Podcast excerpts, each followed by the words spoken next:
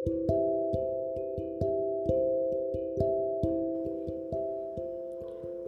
నేస్తాలు. మన నిన్నటి కథలో ఒక దొంగవాడు ముసలి వేషంలో ఉన్న వీరలక్ష్మి దగ్గర ముక్కులు కొన్నారు కదా.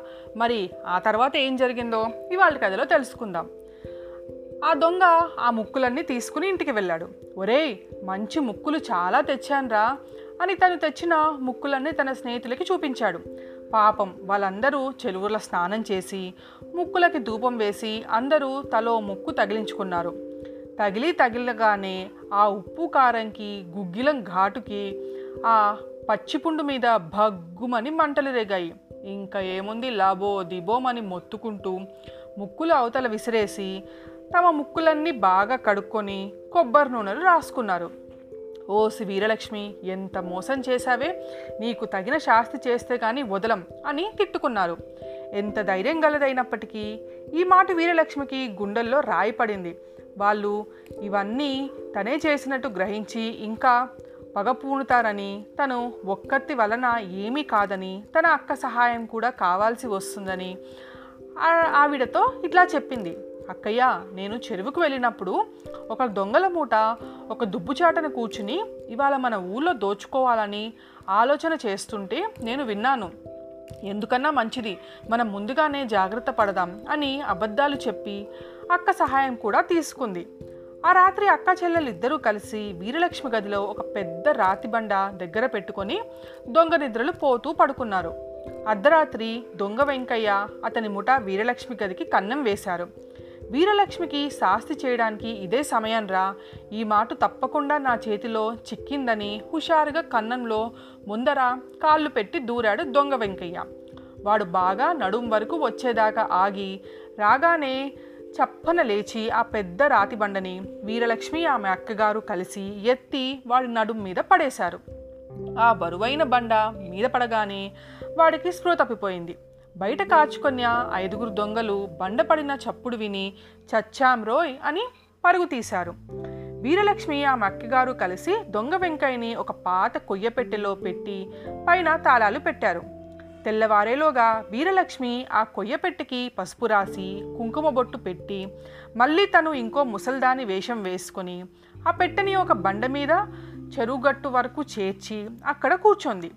తెల్లవారిన తర్వాత మన ఐదుగురు దొంగలు ఆవుల్ని మేపుకోవటానికి అక్కడికి వచ్చి ముసల్దాని వేషంలో ఉన్న వీరలక్ష్మిని చూసి అవ్వా ఆ పెట్టెలో ఏముంది? అని అడిగారు. ధనం నాయన ఈ ధనమంతా ముసలిదాన్ని ఏం చేసుకుంటాను? ఏ కాపువాడి కన్నా ఇచ్చి ఓ ఆవును తీసుకొని పోదామని చూస్తూ ఉన్నాను అని అంది. అయితే అవ్వ మాకిస్తావా? ఆ పెట్టె నీకు నచ్చిన ఆవు ఇస్తాము అన్నారు దొంగలు. అంతకన్నాన నాయనా. కానీ ఇది మా పూర్వీకుల సొత్తు. ఆ పెట్టెని జాగ్రత్తగా తెరవాలి. మీ ఇంటికి వెళ్ళి స్నానం చేసి పెట్టెని పాలతో కడిగి దీపారాధన చేసి సాంబ్రాన్ని వేసి కొబ్బరికాయ కొట్టి కానీ తెరవకూడదు. ఈ లోపల తీశారో దీనిలో ఉండే లక్ష్మి దెయ్యమై మిమ్మల్ని పీక్కును తింటుంది. జాగ్రత్త అని చెప్పి ఆ పెట్టెని వాళ్ళకిచ్చి ఆవుల్లో కల్లా మంచి ఆవుని దాని దూడని ఇంటికి తోలుకొని పోయింది వీరలక్ష్మి. ఈ ఐదుగురు దొంగలు. ఒరే మన పంట పండింది రోయ్ అని సంతోషిస్తూ ఆ పట్టని మోసుకుపోతున్నారు. పోయిన కొద్దీ ఆ పెట్టే బరువు ఎక్కువ అవుతుంది కొంత దూరం వరకు ఓపిక పట్టి ఎలాగో మోశారు పాపం. ఇక తరువాత మోయలేక ఏమైతే అది అయ్యింది ఇంకా మోయలేం బాబు నడుం బద్దలైపోతుంది అని కింద పడేశారు. పెట్టె కింద పడి పడటంతో ముక్కలు ముక్కలు అయిపోయింది అప్పటి వరకు లోపల స్పృహ తప్పిన వెంకయ్య కొంచెం గాలి తగిలి ఊ అని మూలిగాడు. ఆ మూలుగు విని నిజమే రోయ్ బాబోయ్ దీంట్లో లక్ష్మి దయ్యమైంది అని ఐదుగురు ఒకటే పరుగు. ఈ లోపల గాలి తగడం వల్ల ఊపిరి సలిసి వెంకయ్యకి తెలివి వచ్చి లేచి కూర్చున్నాడు. బాబోయ్ దెయ్యం లేస్తోంది రోయ్ అని కేకలు పెట్టి ఇంకా వేగంగా పరుగు తీశారు దొంగలు. పాపం దొంగ వెంకయ్య తన స్నేహితుల్ని గుర్తుపట్టి ఒరే ఏమిట్రా అట్లా పరుగులెడుతున్నారు? నా కోసం ఆగండిరా అని వాళ్ళ వెంట పడ్డాడు. ఓరి బాబోయ్ దెయ్యం వెంబడిస్తుంది అని వాళ్ళు ఇంకా పరుగులెత్తారు. వాళ్ళు ముందర దొంగ వెంకయ్య వాళ్ళ వెనక. ఇట్లా పోగా పోగా ఆ ఐదుగురికి అలసట వచ్చి ఇక చస్తే చచ్చామని రొప్పుకుంటూ ఆ చెట్టు కింద కూర్చున్నారు. ఇంకా దొంగ వెంకయ్య కూడా రొప్పుకుంటూ వీళ్ళని చేరుకున్నాడు. ఒరే అదేమిట్రా? దెయ్యం వెంటపడినట్లు ఆగమన్నా ఆగకుండా అట్లా పరిగెడుతున్నారు అని అడిగాడు. అప్పుడు ఆ ఐదుగురు దొంగ వెంకయ్య మొహం ఎగాదిగా చూసి ఓరి నువ్వట్రా దెయ్యం అని హడలి చచ్చాం. సరే ఆ పట్టెలోకి ఎట్లా వచ్చావురా అని అడిగారు. అప్పుడు దొంగ వెంకయ్య జరిగిందంతా చెప్పారు.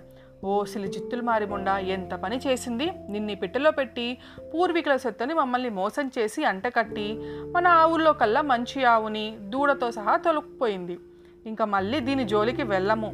ఈసారి మన ప్రాణాలు బయటపడవని నాకు మనకి అర్థమైంది అని వీరలక్ష్మిని తిట్టుకుంటూ వీళ్ళకి చేరుకున్నారు.